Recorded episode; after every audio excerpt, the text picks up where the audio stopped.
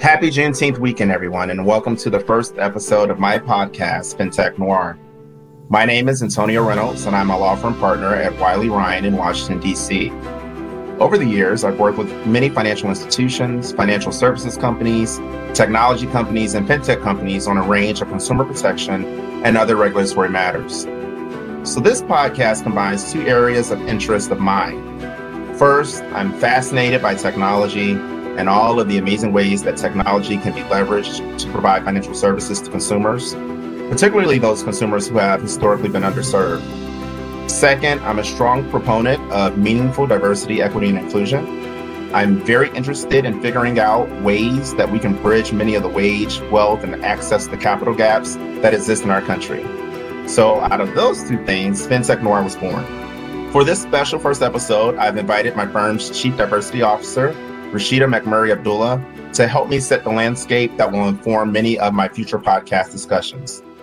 I currently serve as the chair of my firm's Diversity, Equity, and Inclusion Committee, and Rashida and I work together closely on a range of DEI efforts. So, Rashida, thanks for joining me. I'll turn it over to you to give an introduction and kick off our discussion. Great. Thanks, Antonio. I'm so excited for us to have this conversation. And also, congratulations to you in, your inaugural episode of your podcast. I mean, I think the conversation is so timely based on everything that we have been talking about just as we've been working together over the last couple of months. But it's also particularly timely in our country as we talk about these issues about equity and understanding the history of certain programs and state sanctioned initiatives that have really, really debilitated access to capital. And so, which is also very timely that you're releasing it in time for Juneteenth, which is going to be Saturday, June 19th.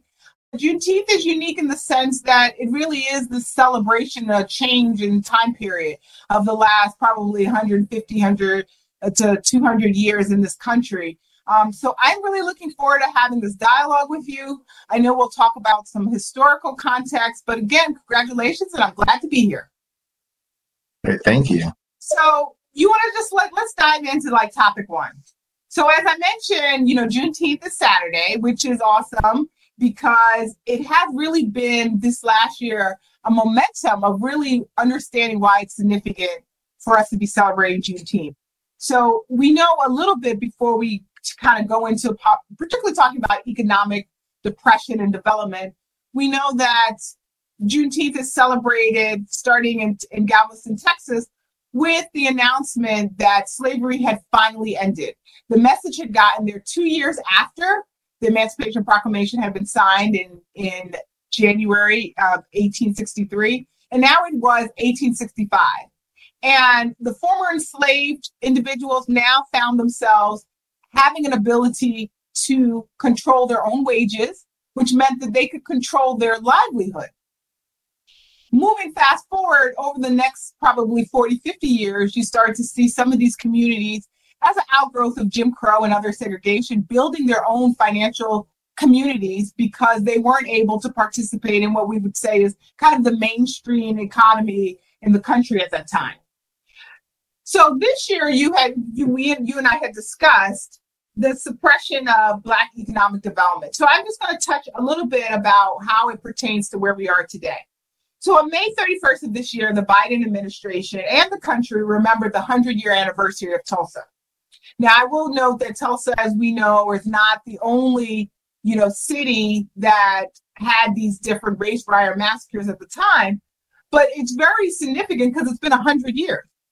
And by way of background, the May 31st, 1921 massacre targeting Tulsa's prosperous African American community in the District of Greenwood that bore the name Black Wall Street was really, really telling at the time period. Because it's kind of the beginning of when we're talking about economics. The basis for the massacre started after a black man was accused of assaulting a white woman in an elevator in broad daylight. The allegation was never proven, but ultimately, what ended up happening is local white rioters came down to the community of Greenwood they looted homes, they set fire, they bombed from the air the entire community. Block by block, more than a thousand buildings were destroyed. An estimated 300 people were killed. thousands were left homeless, and an entire community that had been a symbol of what Black Americans could achieve financially, independently, was devastated. So, in that context, what does Tulsa mean and more broadly symbolize with respect to Black economic development in the United States mean to you? Thanks, Rashida. You know, Tulsa is important because we have a long history in our country of reinvented or reimagined discrimination and outright racism. You know, an author, Richard Rothstein, wrote a wonderful book a few years ago called The Color of Law, A Forgotten History of How Our Government. And in his book, he describes how the American government systematically imposed residential segregation with racial zoning and certain practices that were essentially redlining, which impeded the ability of uh, many Black Americans to get financing for their homes.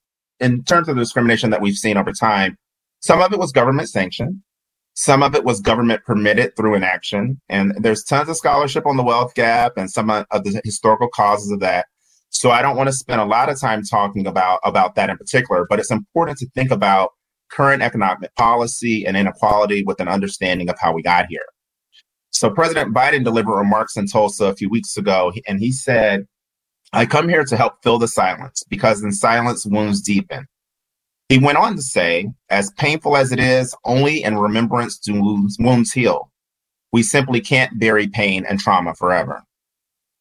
You know, in connection with his speech, he unveiled a significant economic plan that is designed to encourage minority homeownership and support minority business enterprises.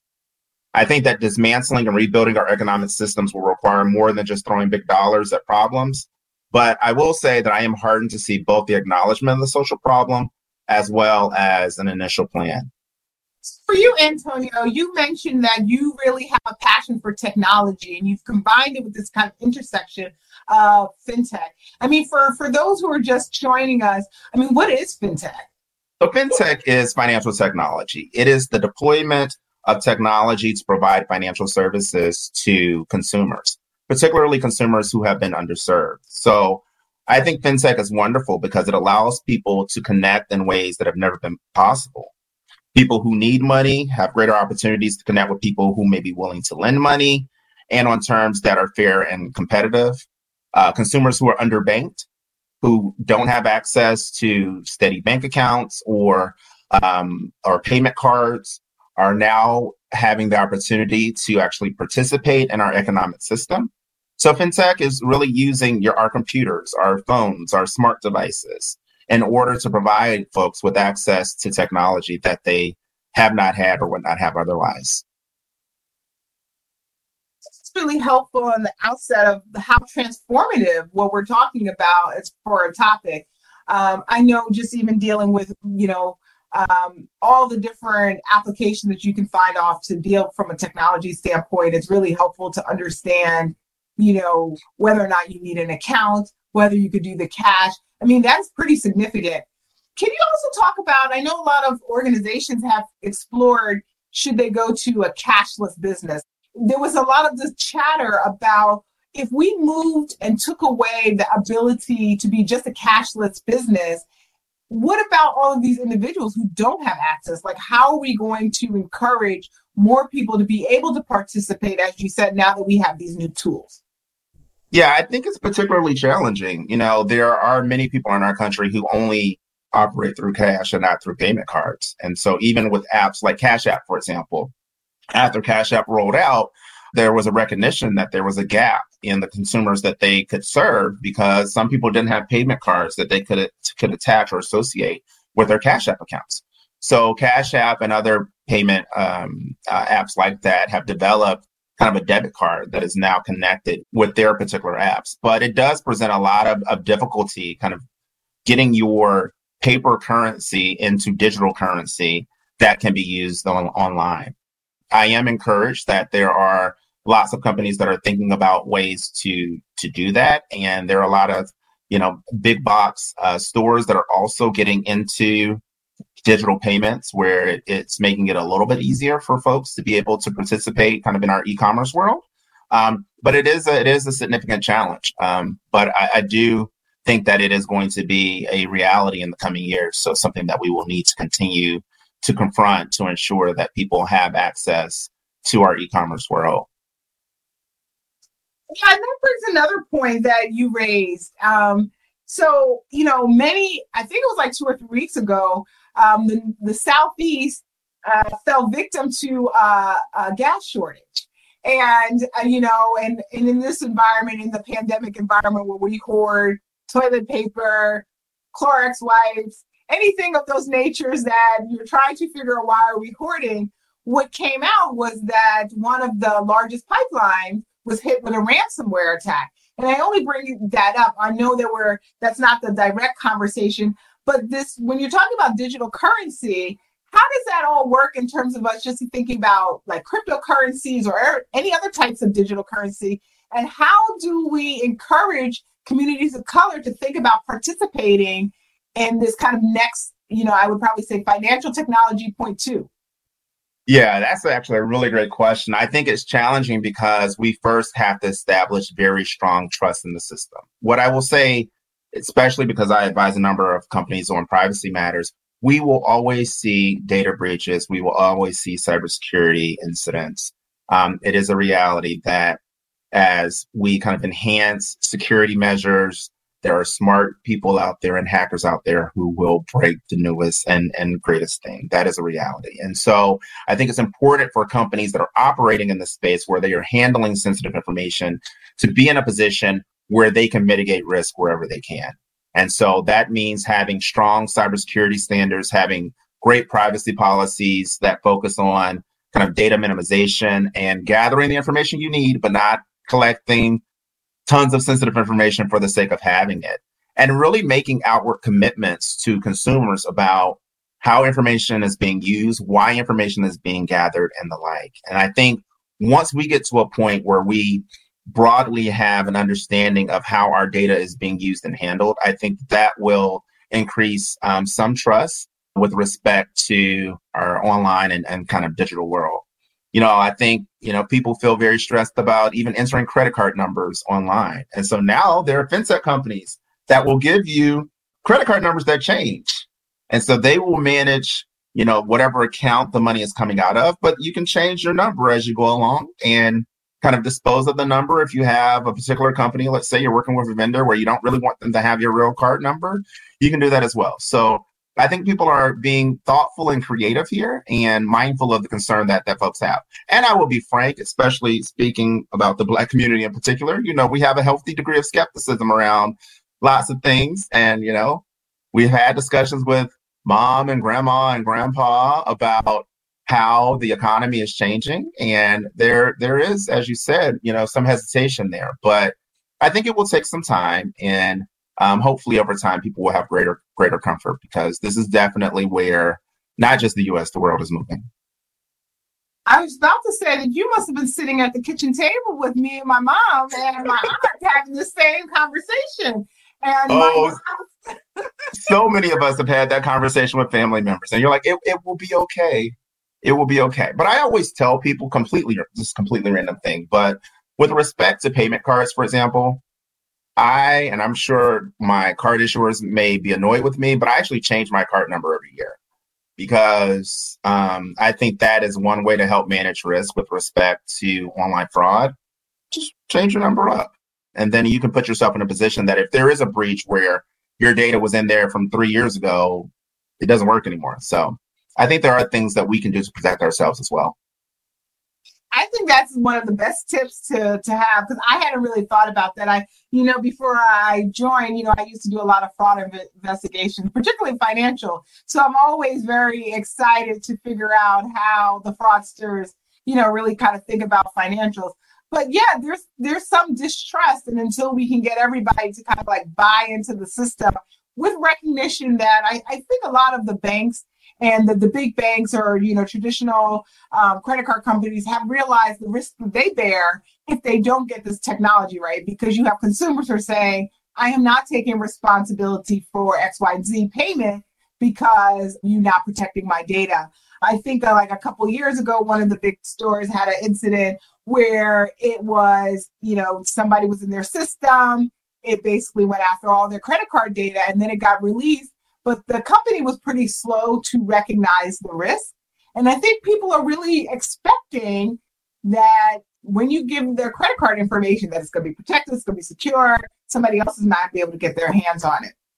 So I know we could spend hours and days on that conversation of how to advise our family members to get them into the fintech world. But I agree with you. I'm hopeful.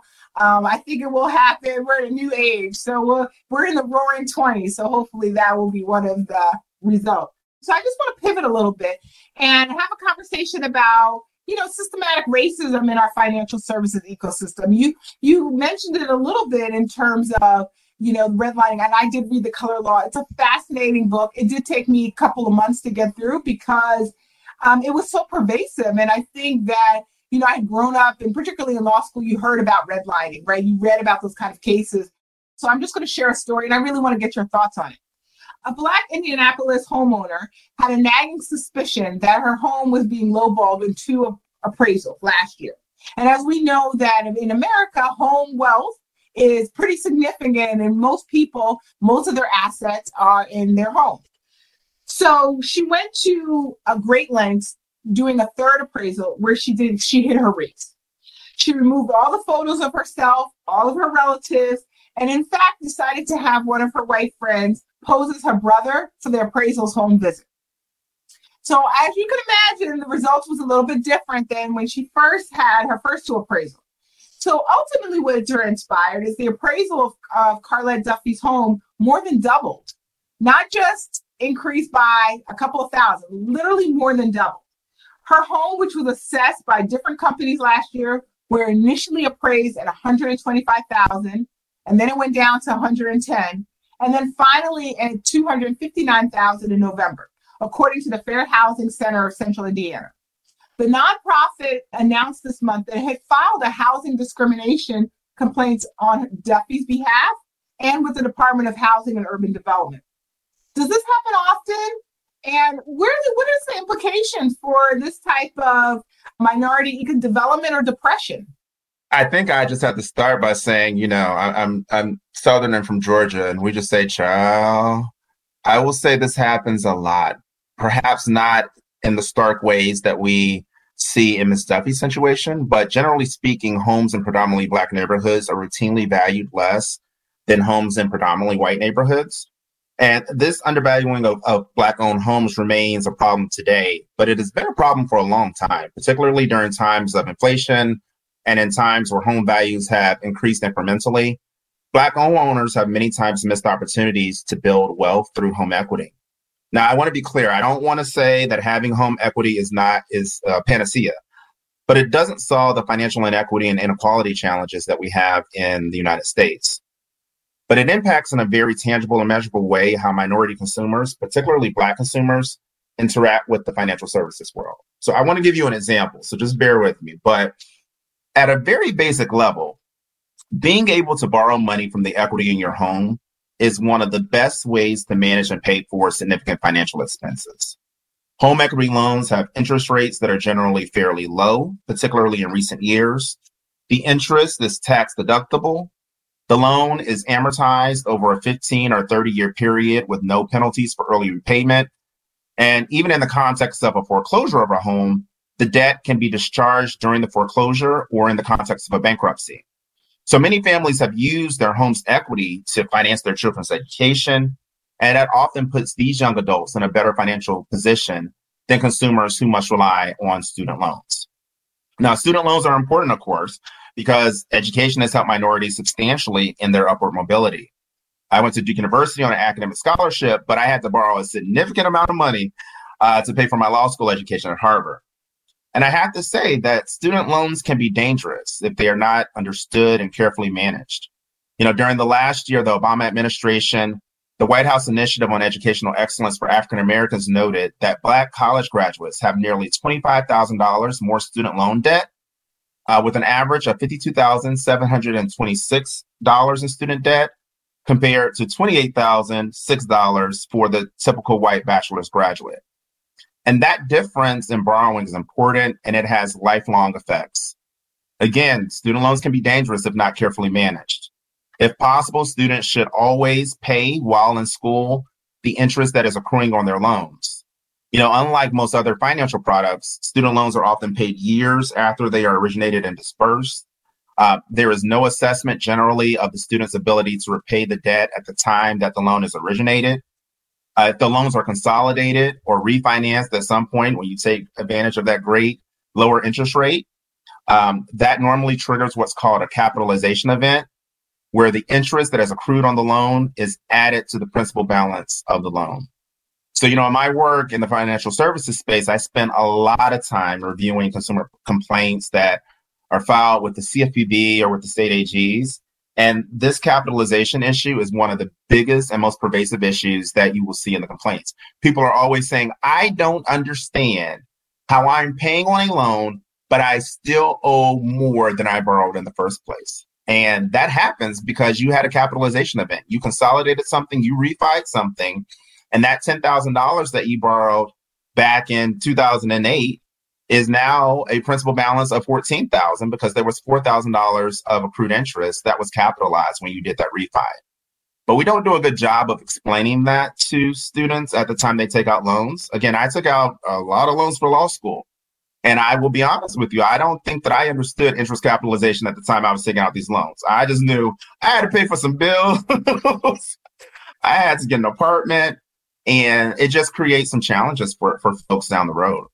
You know, some other things that are unique about student loans is that discharging student loan debt in bankruptcy is difficult. And the deferment of payments during school years, it doesn't really encourage students to develop what I would call the muscle memory around repayment. So some students stay in school longer than they should and borrow more to avoid entering repayment. I literally know people who are like, I owe $150,000. I cannot start repaying on this. I'm going to get another another master's degree. to kick the can down the road. And that, obviously just kind of enhances or increases the problem that is there. So it's a significant social challenge that has long-term implications for for consumers.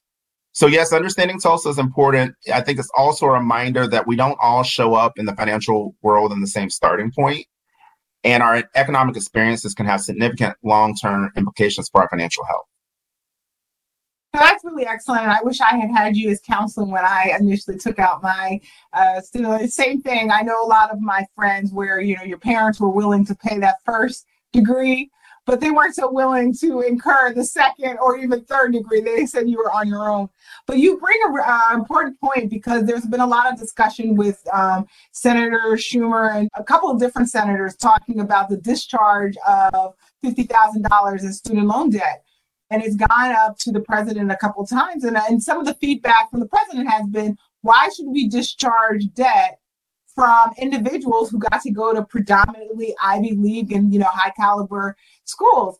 And what you said earlier kind of reminded me of, you know, why this conversation about student loans is so poignant at this time. One, the cost of college is significantly higher. I think it's something that's gone over up uh, over 100% in over 30 years. So that part of it is kind of distressing. But the second part of it is what you mentioned and how it is used as a tool in in communities of color for upward mobility to say to be able to just compete for the same job, same entry level job. So rather than me just saying, I'm just going to get this bachelor's because I'm showing up and that's what the job requires, often you find candidates of color who have the bachelor's, a master's, a PhD, right? All competing for that same entry level job. So obviously, that significant investment in their education some of it is personal, right? But some of it is because, from a systematic standpoint, people feel like if I don't have that extra education, I won't even be able to compete for the entry level.